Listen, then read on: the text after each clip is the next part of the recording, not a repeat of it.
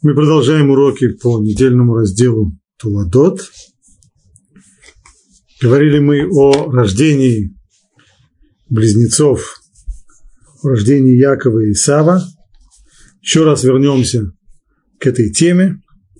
И настало и время родить. И вот близнецы в чреве его, в чреве ее, простите. И вышел первый красный, как плащ волосатый, и нарекли ему имя Исав. А потом вышел его брат, держась рукой за пяту Исава, и наречено было ему имя Яков. Ицхак уже было 60 лет при их рождении. И выросли дети, и стал Исав человеком, сведущим в звероловстве, человеком поля, а Яков человеком бесхитростным, живущим в шатрах. Исхак любил Исава, потому что дичь была его, у него в устах, Ривка любила Иакова. Итак, рождение двух близнецов, о которых было известно еще до того, как они родились, что они полные противоположности, они даже в утробе у матери не могли ужиться, сталкивались там постоянно между собой, и вот, наконец, когда они рождаются, Кратко повторим то, что было сказано в, на прежних уроках. И вот близнецы в чреве его. Слово «и вот» означает неожиданность, сюрприз. А что здесь неожиданного? Ведь с самого начала было сказано, что у нее должны родиться близнецы. Имеется здесь в виду то, что для нее было сюрпризом, то, что они были настолько похожи друг на друга, после того, как ей было сказано, Ривке, что они будут совершенно противоположны. Можно было ждать, что они внешне будут не похожи друг на друга. А оказалось, нет. Внешне они вполне были похожи друг на друга. Более того, как это выясняется из текста в дальнейшем, что до того, как они выросли, дети, то есть до 13 лет, различить между ними было очень трудно. Все различия, которые были, они оказались внутренними, глубоко-глубоко спрятанными. В детстве они не проявлялись. И только когда они выросли, вот только тогда проявились все различия, и как же Тора сейчас рисует эти различия.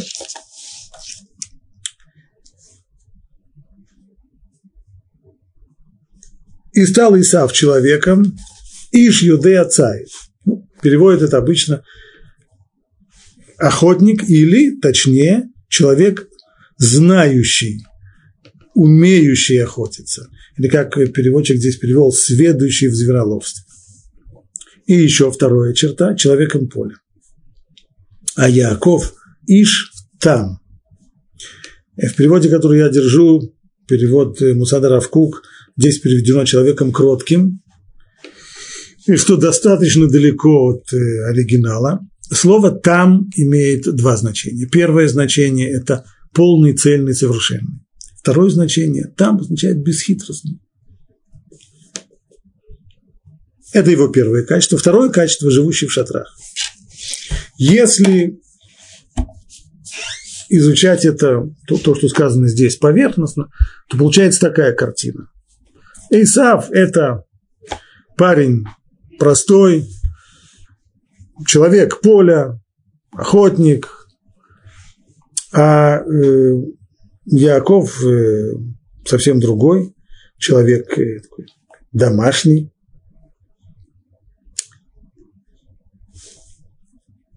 И, может быть, в связи с этим, если читать дальше, то можно и превратно понять то, что сказано в дальнейшем. В 29 стихе сказано так. «И сварил Яков кушанье, а Исав пришел с поля устал и сказал Исав Якову, дай мне поесть вот этого красного-красного, потому что я устал. И с тех пор дали ему имя Эдом. А Яков сказал, продай мне теперь же свое первородство. А Исав сказал, вот я хожу на смерть, что мне первородство. Яков сказал, поклянись же мне теперь. И поклялся он ему, и продал первородство свое Якову. О, какая выходит картина. Яков хитростью сумел получить первородство у Исава. А Исав такой простодушный, немножко друковатый парень, дурной такой парень. Ну, что с него сделать? Э, охотник. Что с него взять? И вот он пришел с охоты, голодный, как зверь, а хитрый Яков, используя эту его, э, его состояние, таким образом, хитрым образом, хит, с хитростью сумел выкупить у него первородство. Ну и э, в особенности хорошо это э, сочетается с известными стереотипами евреев, которые есть у людей. Евреи такие э, хитрые, умеют использовать все слабости других людей для того, чтобы наживаться за их счет. Но если мы посмотрим внимательнее, то картина-то получается несколько иная. Два качества выделяет здесь Тора. Два качества у Исава, два качества у Якова. И они, как было сказано раньше, и Тора это подчеркивает, они же полная противоположность друг другу. Так вот, что это за качество? Первое качество – Иш Юдея Цаид. Как мы сказали, это Исав, он знающий, разбирающийся в охоте, умеющий охотиться. Здесь не сказано, что он охотник. Нет, он был, причем при этом был еще и охотником. Да но это качество, но здесь не сказано о его профессиональных занятиях, здесь сказано о качестве характера. Итак, это качество характера, умеющий охотиться. Второе, человек поля. Яков, про Якова сказано по-другому. Яков, он Иштам, он человек, как мы сказали, имеется в виду либо совершенный, э, цельный, либо бесхитростный. Второе, он человек, как сказано, сидящий в шатрах. То есть, если по поводу второго качества вроде бы все понятно, в отличие от Исава, который человек поля, то есть у него жизнь в основном проходит за пределами дома, Яков – это человек, у которого главное для него, основная его жизнь – на то, что происходит дома. Он сидящий в шатрах. Он не человек поля, он не человек улицы. А по поводу первого качества, там противоположность как это сказано, с одной стороны, Яков, он человек бесхитростный, а противоположно ему качество Исава. Кто он такой Исав? Он умеющий охотиться. Как мы сказали, это не профессия, а качество характера. Что же это за качество характера? Какое качество нужно охотнику? Охотнику необходимо, самое главное, важное его качество охотника – это хитрость, это умение подстерегать, выслеживать свою жертву, маскироваться, чтобы она тебя не заметила, а затем в нужный момент, когда твоя жертва ничего не подозревает, тут же ее и поймать, или застрелить, или еще что-нибудь. То есть кова, хитрость, коварство и умение терпеливо ждать. Вот они, главные качества охотника. Стало быть, если уже действительно здесь искать вот такого вот э, коварного и хитрого человека, это такие Исав, а не Яков. Яков он наоборот, бесхитростный. Для него, то есть человек, у которого нет разницы, он, он, он не двуличный, то, что у него на сердце, то у него и на языке. Может быть, вернуться ко второму качеству, еще второе противостояние. Исав, он человек поля, а Яков, он Йошеву Алим, он сидящий в шатрах. Как говорят наши мудрецы, что это означает сидящий, пребывающий, живущий в шатрах? Имеется в виду шатры, в которых учат Тору. Тогда это были Ешивы, Шема и Эвера, место, в которых учат Тору, в отличие от Эйсава. А в чем тогда это отличие? И снова, если мы видим, что речь здесь идет не о занятии, Тора здесь не подчеркивает разницу в профессиональных занятиях, а подчеркивает она здесь разницу в характере, то что здесь имеется в виду? Есть два принципиальных подхода к жизни. Один представлен здесь Исавом.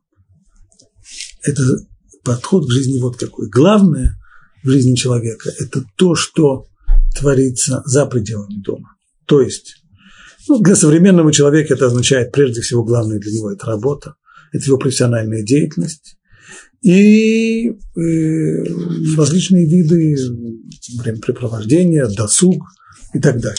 Дом для такого человека – это место, куда человек приходит для того, чтобы отоспаться, поесть, э, сменить белье, постирать носки. Вот э, гла, главная цель дома. Дом служебный. В нем человек только меняет одежду и набирает сил для того, чтобы жить. А где жизнь? А жизнь, она за пределами дома. Работа, развлечения. Э, вот это вот настоящая жизнь. полностью противоположный подход – это то, что представляет Исав. Это то, что представляет Яков. Центр жизни – это дом. Главное для человека – это дом, это его семья, это развивающаяся личность человека, развитие личности и развитие семьи, оно и, оно и является для человека главным. А то, что происходит за пределами дома, на улице, то, что происходит за пределами дома, это наоборот второстепенное, это служебное. То есть, конечно, человек должен ходить э, и на работу для того, чтобы зарабатывать себе деньги, человек должен, все это, все это ему необходимо, безусловно. Но это все только, все, что человек набирает вне дома, он приносит домой. А центр его жизни, смысл и назначение – это то, что происходит дома. Это и означает то, что сказано о Якове, что он Йошев Уалим, он сидящий, пребывающий в шатрах.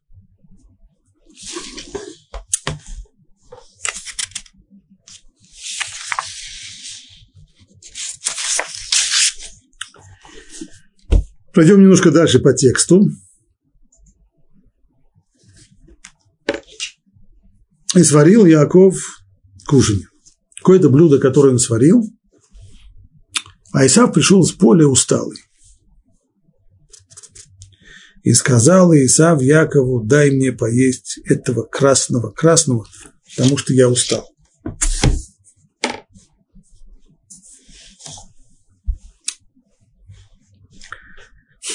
Во-первых, э, что это за ситуация? Почему Яков варит еду? Почему Исав, когда просит у него поесть, говорит, дай мне вот этого красного-красного? Э, пусть бы назвал это блюдо, как, как оно есть, что здесь, почему это подчеркивается именно вот это вот красное?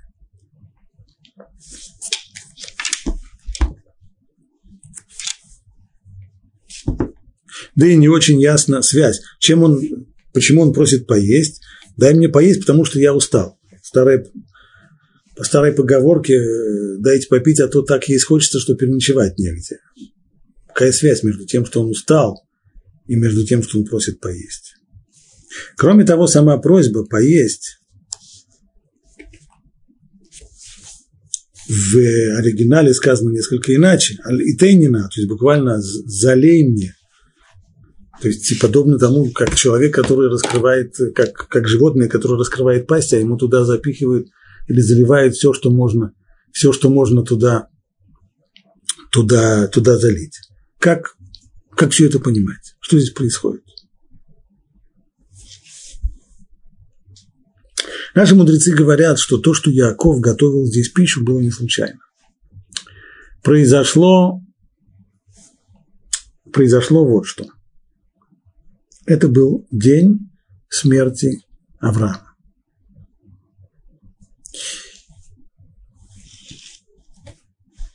Авраам, как учат наши мудрецы, умер досрочно. Ему на самом деле он мог прожить больше. Но поскольку Всевышний обещал ему, что он умрет в доброй седине, и не будет ничего, что может омрачить его, его старость, то понятно, что если бы он увидел, как Исав испортился, как он превращается, сказать, до 13-летнего возраста Исав был э, вполне пойма, мальчик, нельзя было различить между ним и между Яковом. Только уже после 13 лет эти различия оформились. Так вот, если бы Авраам увидел, насколько испортился Исав, то, безусловно, для него это не было бы доброй старостью. Поэтому Авраам умирает раньше времени. И поскольку он умирает по существующим правилам траура,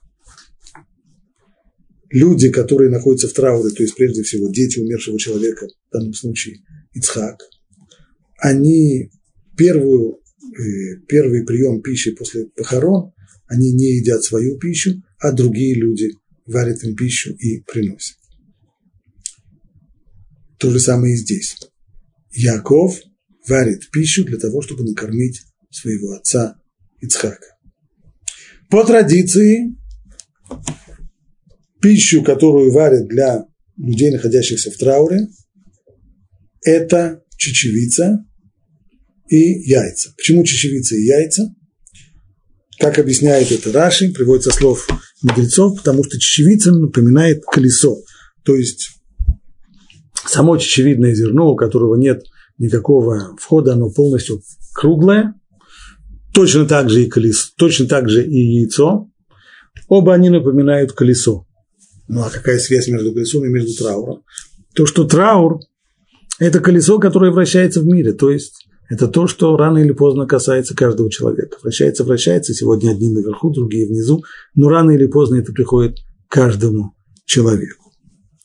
Это символика вот этой вот пищи. Таким образом, пища, которую варит здесь Яков, это чечевичная э, похлебка, и именно в этот самый момент приходит Исав. Чечевица, как известно, она красноватого цвета, и вот этот вот цвет красноватый и вид еды соблазняет Исава, он просит залить ему, он готов открыть свою пасть для того, чтобы ему залили как можно побольше вот этого вот красного, красного. И Тора тут же здесь подчеркивает, что именно поэтому-то его и назвали вот благодаря тому, что он тогда попросил вот этого, дай мне этого красного-красного, с тех пор он и получил свое прозвище Идом, что означает красный.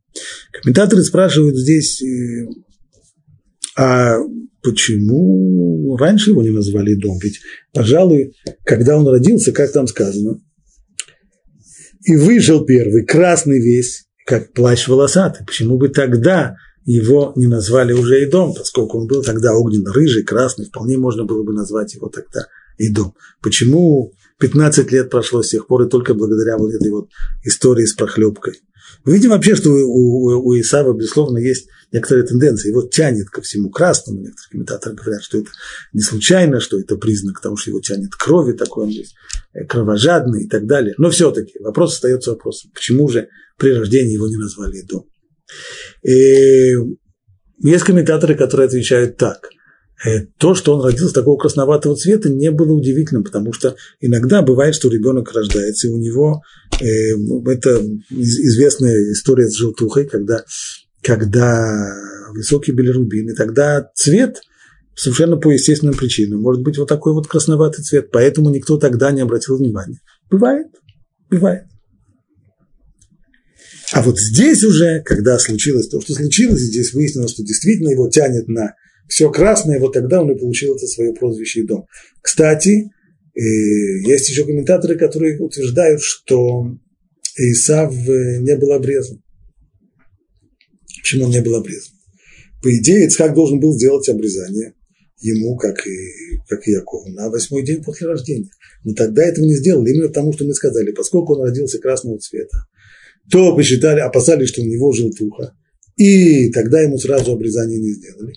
И поскольку не сделали обрезание сразу, то уже отложили это на будущее. У нас было две возможности до сих пор.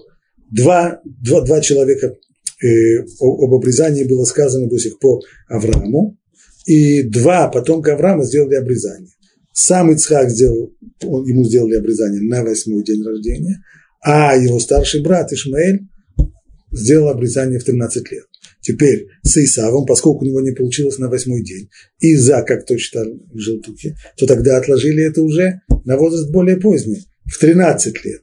Но вот когда уже было 13 лет, он уже был не маленький мальчик. И это как раз было время, когда у него уже стали проявляться его пороки, а вот тогда он уже под разными предлогами каждый раз отказывался, отнекивался и в конечном итоге так и остался необрезанным.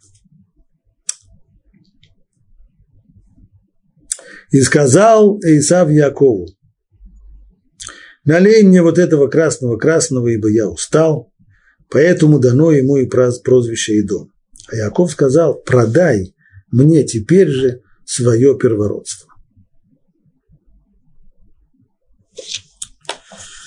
Снова некоторая проблема с э, переводом. Перевод, э, перевод продай мне теперь же. В то, что сказано в оригинале, Михра Кайом Хротха, значит, продай как, продай как, как этот день. Что значит продай как этот день? Это первый вопрос. Второе, почему, что движет, что движет Яков? Он хочет купить первородство. Как вообще можно купить первородство? Быть э, первородным. Тот, кто родился первым, он и, он и первородный. О чем же тогда здесь речь?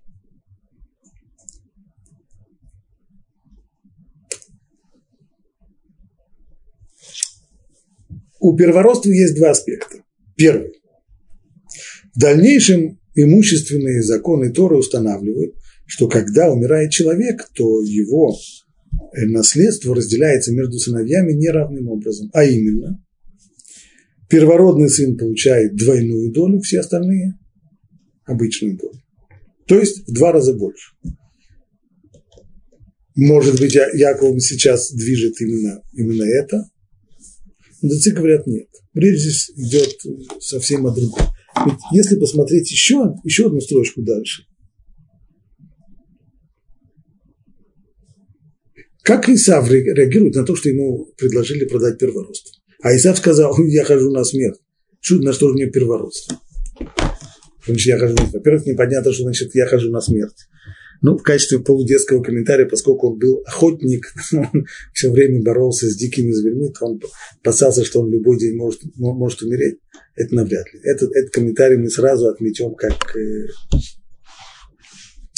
как не отвечающий практически ни на какой вопрос. А каким же образом то, что он, почему он вдруг собирается помереть, что, какая здесь, что здесь за смерть? Почему он собирается помереть и как это связано вообще с первородством. Ясно одно, что если бы речь шла здесь о каких-то материальных э, преимуществах, то от этого бы Исав за, безусловно, бы не отказался за чечевичную похлебку, это, об этом разговору нет. И есть второй момент, это духовные преимущества, а именно, в древнем мире считалось, что первенец, первородный сын, тот, кто родился первым, он наследует от отца все его духовные преимущества. Он наследует главную силу своего отца. Поэтому в древнем мире было принято, что, э, скажем, такой вопрос, как служение Богу, и прежде всего право принесения жертв, жертвоприношений – это исключительное право первенцев. Об этом речь идет. Первым родился Исав. Знаем, что Яков родился вслед за ним. Правда, держать за его пятку. Он идет по пятам, но все-таки первым родился Исав. Значит, по идее, духовным наследником Ицхака, и не, и не только Ицхака, но это же начинается с Авраама, духовным наследником Авраама и Ицхака должен стать Исав. Яков хорошо знает своего брата. Может быть, для кого-нибудь его характер является вопросом, но для Якова нет. Если Исав, человек, который не, не получил, несмотря на то, что его воспитывали, воспитывали его то, как надо, но он сумел пройти все эти годы воспитания и не получить того, не воспринять того, что ему хотели дать. Он двуличный, он хитрый. Причем окружающие, может быть, этого не, на, не очень точно воспринимают. Ведь, кстати, совсем было мы забыли. Сказано было раньше,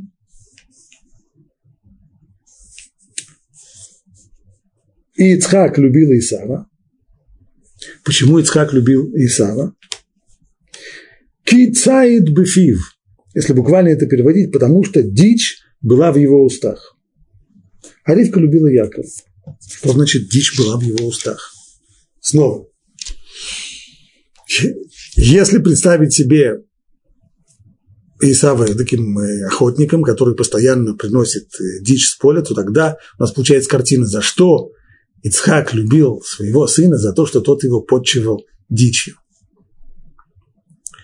С большим трудом можно себе представить, что Ицхак – человек, который, будем забывать, что человек – это человек, который спустился жертвенника, который сам был э, как бы жертвенным животным.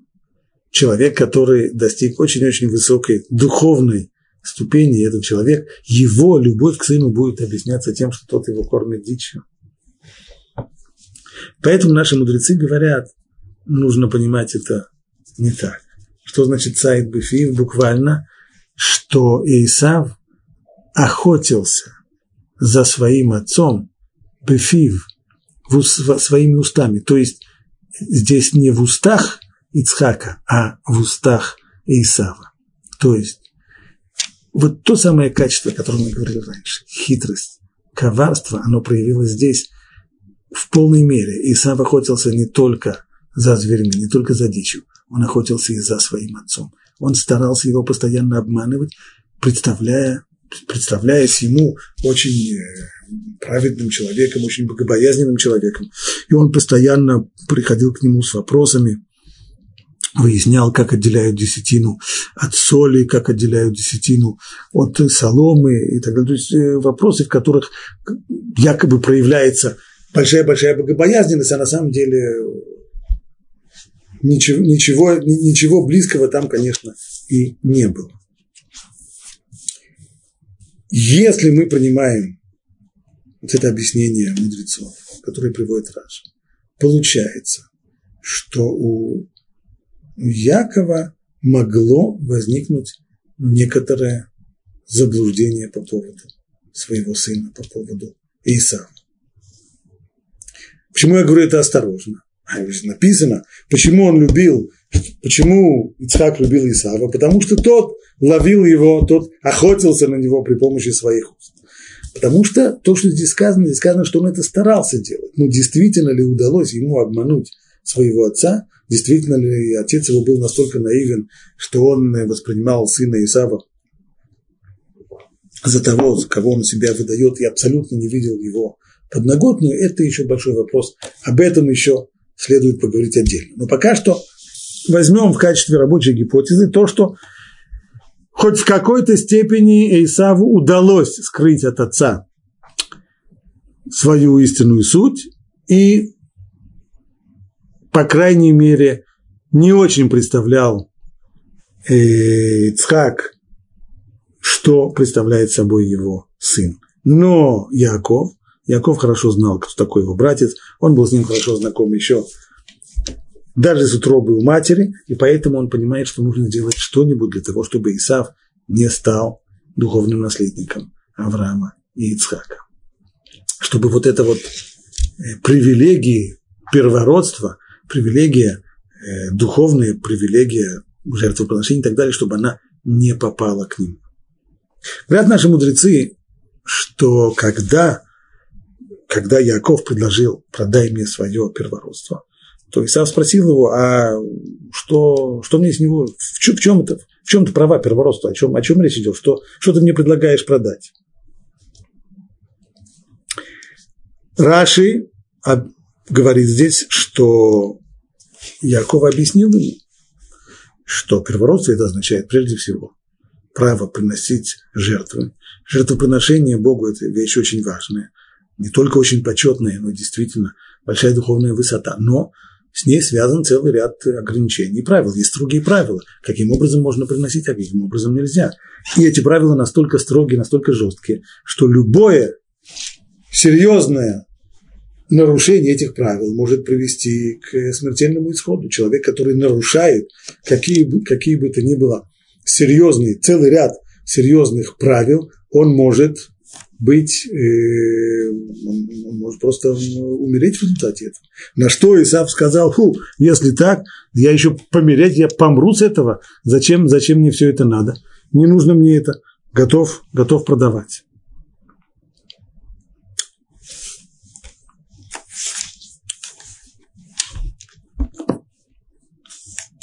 И Исав сказал, вот я могу помереть через это, на, на что же оно мне тогда первородство, на что мне нужно?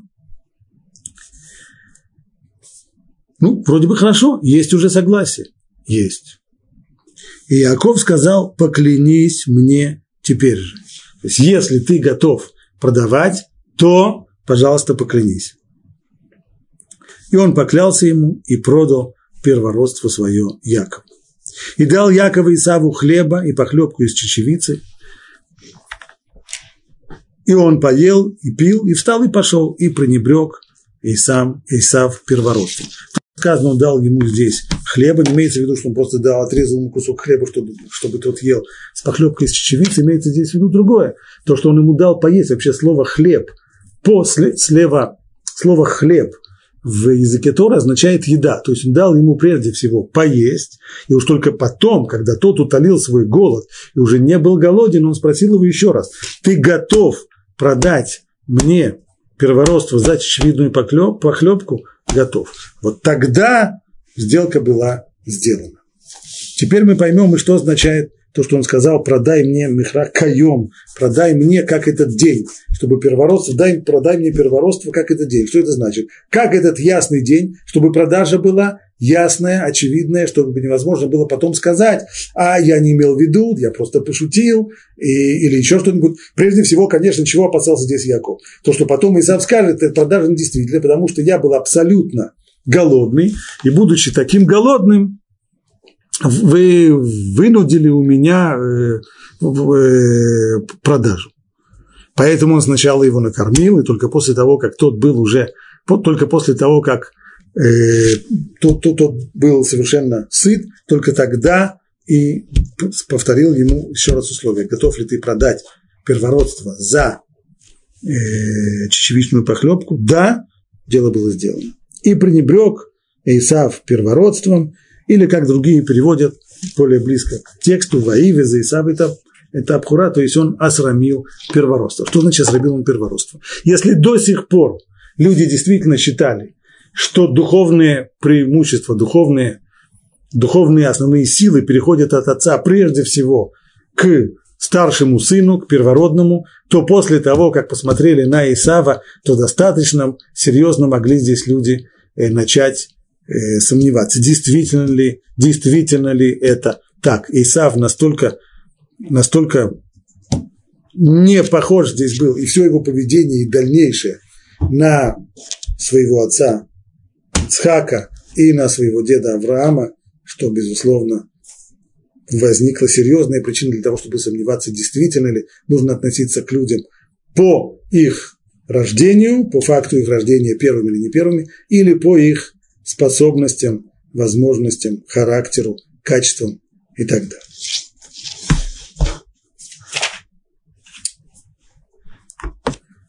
Мы переходим к 26 главе, первый стих. «И был горло, голод в стране, кроме того первого голода, который был в дни Авраама». Был голод, помимо того голода, который был в дни Авраама. Что других больше стоит первый раз. Некоторые комментаторы так говорят, действительно, до сих пор, до времен Авраама голода не было. Самый первый голод в мире случился, когда Авраам пришел в страну Израиля и после этого отправился в Египет. И вот теперь возникает голод второй раз. Другие говорят, да нет, конечно, голод – это вещь вполне естественная, было в древнем мире не раз, и не два, и не три. Но здесь речь идет вот о чем. Ведь сказано в результате этого голода Ицхак делает ровно то же, что сделал в свое время Авраам. То есть он покинул, хотел покинуть страну Израиля, хотел покинуть Святую Землю и отправиться, как и Авраам, по, по стопам Авраама, на юг, в Египет. Правда, в конечном итоге он не дошел туда, но вот здесь вот, то есть те события, которые произошли в результате этого голода, они напоминают то, что произошло во время голода, когда Авраам отправился в Египет. Поэтому Тора здесь подчеркивает, что был голод, помимо того первого голода, который был в дни Авраама, и Ицхак повел себя во время голода так же, как повел себя Авраам. И пошел Ицхак к Авимелиху, царю Плештимскому, в Град. Плештим, филистимляне, как было принято переводить их на русский язык, или палестинцы попросту, народ, э, который вторгся в, в Израиль, в Святую Землю, был он, очевидно, происхождение близкий по, по происхождению к грекам, народы, народы моря.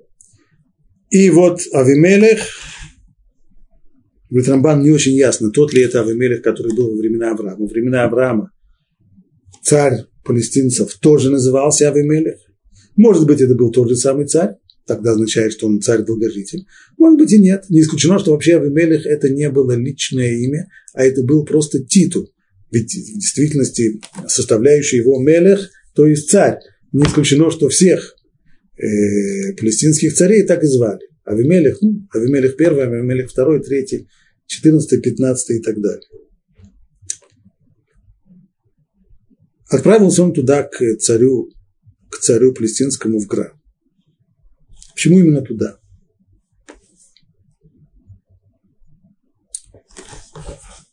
Наиболее простое объяснение. Поскольку он действовал точно так же, как Авраам, Авраам отправился из страны Израиля в Египет, самый легкий, самый короткий путь в Египет лежал через, через э, палестинцев, то есть это южная, южная шфила, прибрежная полоса на юге страны, и именно через нее проходил путь в Египет. Таким образом, Авр... таким образом и Авраам, очевидно, проходил там, и Ицхак тоже туда отправился. Но вот здесь случается то, что у Авраама не было. И явился ему Господь и сказал, не спускайся в Египет, поселись в земле, о которой я тебе скажу, живи в этой земле, Просто задача, а, а как жить в этой земле, когда голод и есть нечего? Живи в этой земле, а я буду с тобой и благословлю тебя. То есть будет у тебя такое благословение, такая будет браха, что голод тебе не будет страшен. Ибо тебе и потомству твоему я дам все эти земли и осуществлю клятву, которую я клялся Аврааму, твоему отцу. Ну, вопрос моментально возникает, а почему здесь такое различие? Почему Аврааму Всевышний позволил отправиться в Египет? Со всем тем, что там произошло. А почему Ицхаку не, не, нельзя делать то, что можно было сделать Аврааму? Раши объясняет так. Поскольку он намеревался спуститься в Египет, как спустился его отец во время голода, то Всевышний сказал ему, не спускайся в Египет, потому что ты жертва всесожжения без порока. И поэтому проживание за пределами этой земли, оно для тебя недостойно. То есть, поскольку ты, когда твой отец возложил тебя на жертвенник и хотел принести тебе, тебя в жертвоприношение, то тем самым, зайдя на жертвенник, ты уже стал, получил статус жертвенного животного. А по поводу статуса жертвенного животного есть строгие правила. Нельзя мясо этого жертвенного животного, нельзя его есть за пределами установленным к нему, зависит от видов жертвоприношения. Есть жертвоприношения, которые можно есть только в храме, есть жертвоприношения, которые можно есть только в Иерусалиме, в пределах городской черты, а за городской чертой уже нельзя. Вот по этой аллегории говорит, что подобно этому тебе есть, есть границы, есть пределы, за которые ты не должен выходить. Для тебя это границы Святой Земли. Здесь ты живи. Эта земля, она для тебя, она тебе подходит, ты ей подходишь, а жизнь за границей, она не для тебя. Для других, может быть, но не для тебя.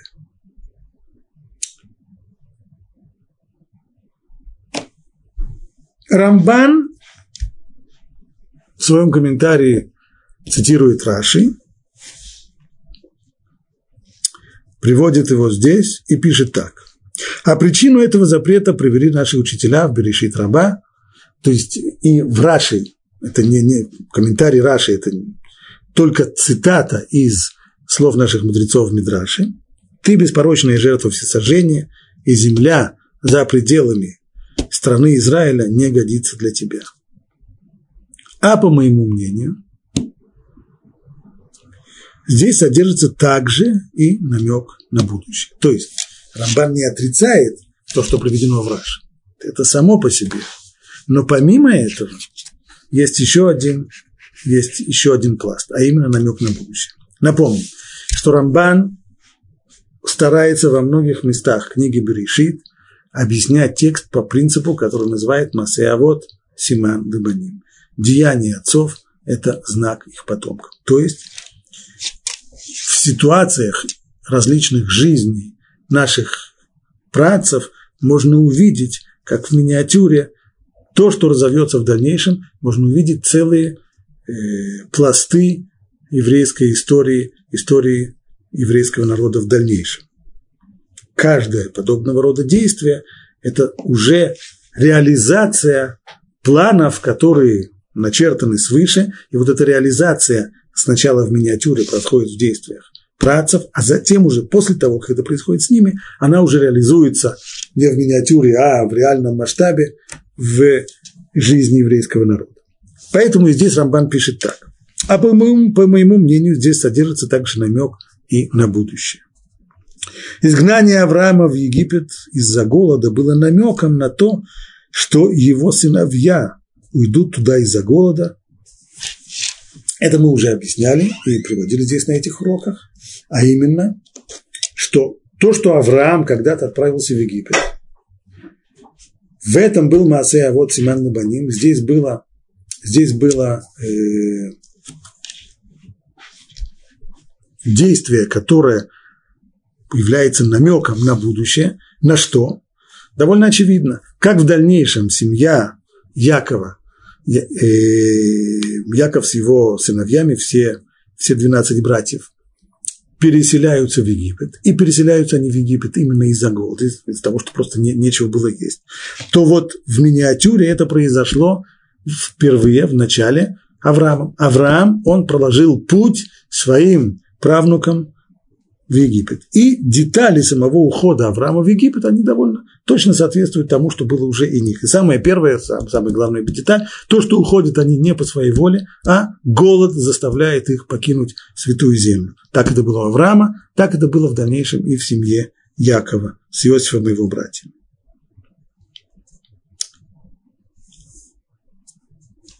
Что сыновья его идут туда из-за голода. Но переселение его к Авимелиху не было изгнанием. Авраам покинул насиженные места там, где он жил, в, в Хевроне или в Бершеве дважды.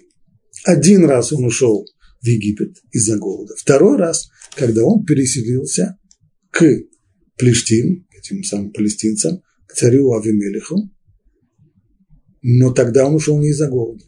Не было никакого голода. Более того, не было никаких э, причин, которые вынуждали бы его покинуть страну Израиля. Он это сделал тогда по собственной инициативе. Были, как Раши говорит, были, конечно, причины, которые его толкнули. Это не были такие причины, как голод, которые вынуждают. Причины были то, что в том месте, где он жил раньше, а он жил раньше по дороге в Сдом, после того, как город Сдом и остальные города этой федерации городов около э, Мертвого моря были разрушены, то по дорогам перестали ходить люди, дороги опустили, Авраам понял, что там ему больше не место, была еще причина, та история, которая произошла, позор, который произошел с Лотом и его дочерьми, Авраам старался и от этого уйти. То есть были причины, но вместе с тем это не те причины, которые вынуждают. Так что подчеркивает Рамбан, что переселение Авраама к Авимелиху не было изгнанием, ибо он жил там по своей воле, и в любую минуту он мог уйти оттуда и вернуться снова в святую землю. Поэтому ни на какой галут, ни на какое изгнание, переселение Авраама к палестинцам не намекает.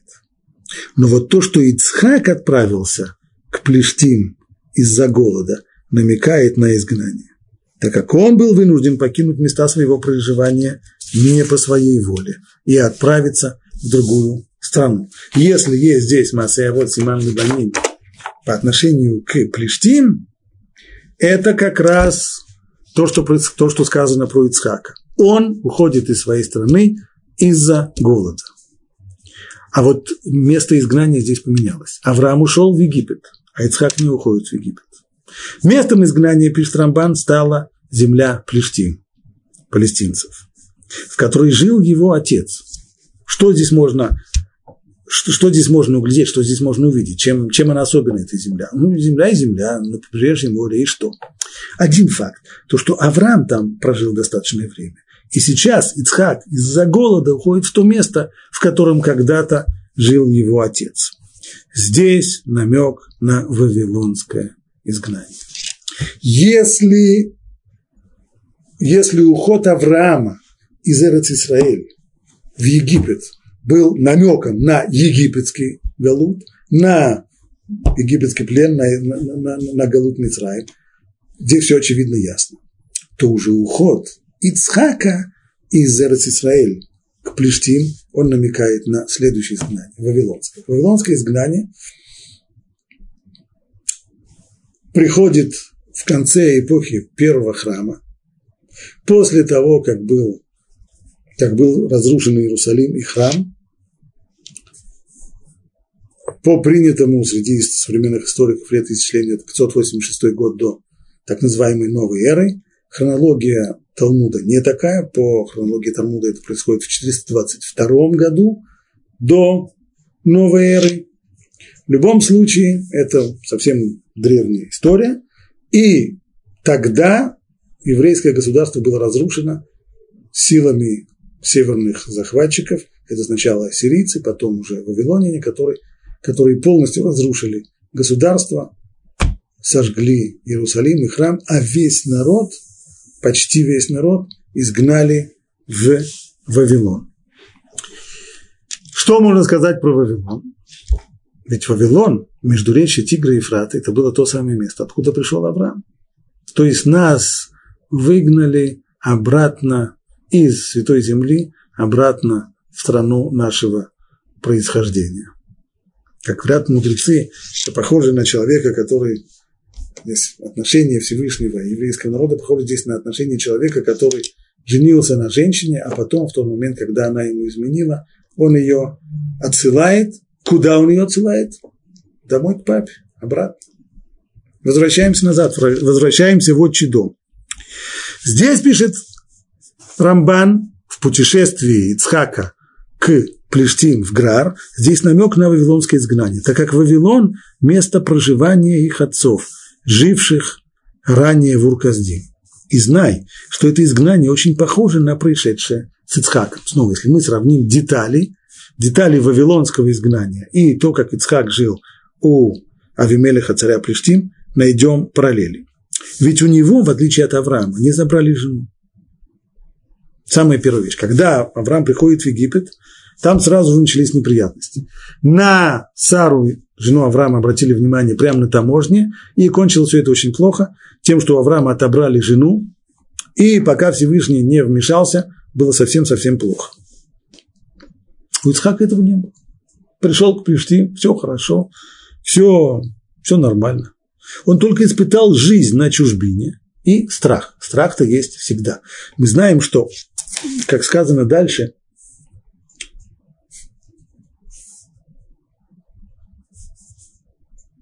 когда он поселился там в Граре, и поселился Ицхак в Граре, и спросили люди этого места о его жене. И он сказал, она моя сестра, потому что он боялся сказать, она моя жена, чтобы не убили меня жители этого места из-за Ривки, потому что она хороша видом. Эта деталь как раз очень напоминает то, как вел себя Авраам в Египте. Авраам тоже боялся, что у него заберут жену, и таки отобрали у него жену.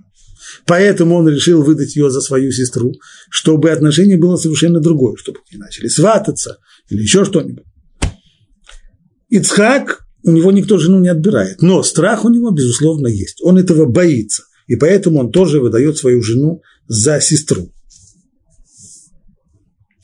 Кроме этого, сначала Авимелех сказал, кто притронется к этому человеку и к его жене, будет казнен. Авимелех настолько дает ему свою, свою э, защиту, что он предостерегает всех своих подданных, что не дай бог кто-нибудь тронет этого человека, будет иметь дело лично с царем, голову ему оторвут. Но спустя какое-то время он передумал и прогнал его из страны. Как это сказано в дальнейшем тексте, что когда Ицхак стал обогащаться, и он все рос и рос, и больше и больше обогащался, то в какой-то момент у Авимелеха лопнуло терпение, он, он вызвал к себе Ицхака и сказал ему, пожалуйста, э, больше здесь ты жить не можешь, э, уходи от нас. А еще, если продолжить дальше, чем все это кончилось?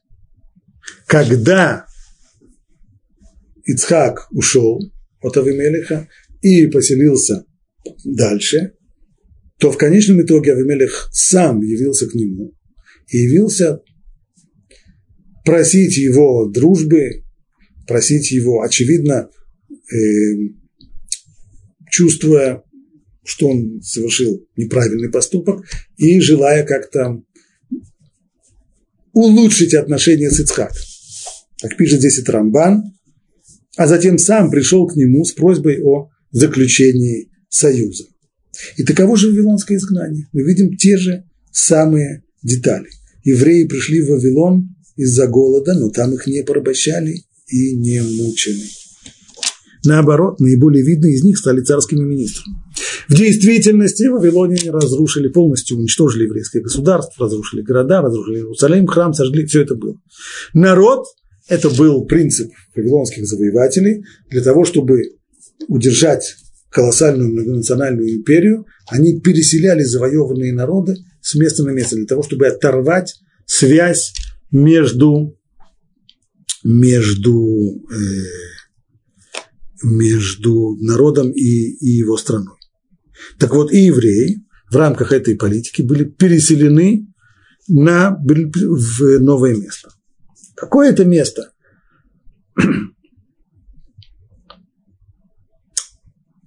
Что касается десяти колен, первых, кто, кого изгнали ассирийцы, мы точно не знаем места, в которое они были переселены, и они исчезли. А вот последние два колена, они были переселены в Вавилон, между речи Тигра и Фрата, на родину Авраама. И там, как только их туда привели, их не превратили в рабов, их не заковали там в цепи, их не, не отправили строить пирамиды, ничего этого не было. Их просто поселили, дали им место, дали им землю, пожалуйста. Хотите, хотите пахать, ради Бога, хотите сеять, сколько угодно. Делайте все, что вам, все, что вам заблагорассудится.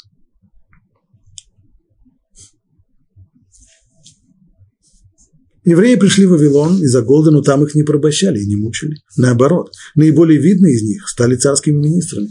И это тоже мы видим в Писании, что вавилонский царь Навуходнецар взял нескольких еврейских юношей и постарался дать им воспитание, подходящее Вавилонскому, для того, чтобы они стали его советниками и министрами. А затем уже через по прошествии времени, сказали, кто из вас, из всего народа его, который поднимется в Иерусалим. То есть после этого власти вообще разрешили евреям покинуть Вавилон и вернуться в Иерусалим для того, чтобы его отстроить. Правда, в скобочках, для исторической точности. Это не вавилонские цари позволили. Вавилонские цари ничего такого не позволяли. Но, когда люди жили, евреи жили в Вавилоне, власть через 70 лет изменилась, Вавилония была завоевана персами и медийцами, и новый царь медиец Кир, он был именно тем, кто разрешил евреям вернуться в свою страну и дал вот это вот повеление, кто из народа его, кто поднимется в Иерусалим, Бог будет с ним, и предупредили относительно них всех властителей противоположного берега реки и всех царских слуг. А потом уже запретили строительство храма. Власти в дальнейшем После того, как они были такие жесты благоволительные к евреям, после этого политика снова переменилась. Запретили строительство храма, и оно приостановилось до некоторого времени. А затем снова передумали и разрешили строить, наказав, чтобы приносили жертвы Богу Небесному и молились за здоровье царя и его сыновей. Подобно тому, как власть ведет себя с Ицхаком. Сначала его приглашают и говорят, пожалуйста, кто тронет этого человека, будет казнен. Затем пшел вон отсюда, а затем снова налаживание отношений, когда царь Плештим Авимелех и отправляется к Ицхаку и просит его прощения.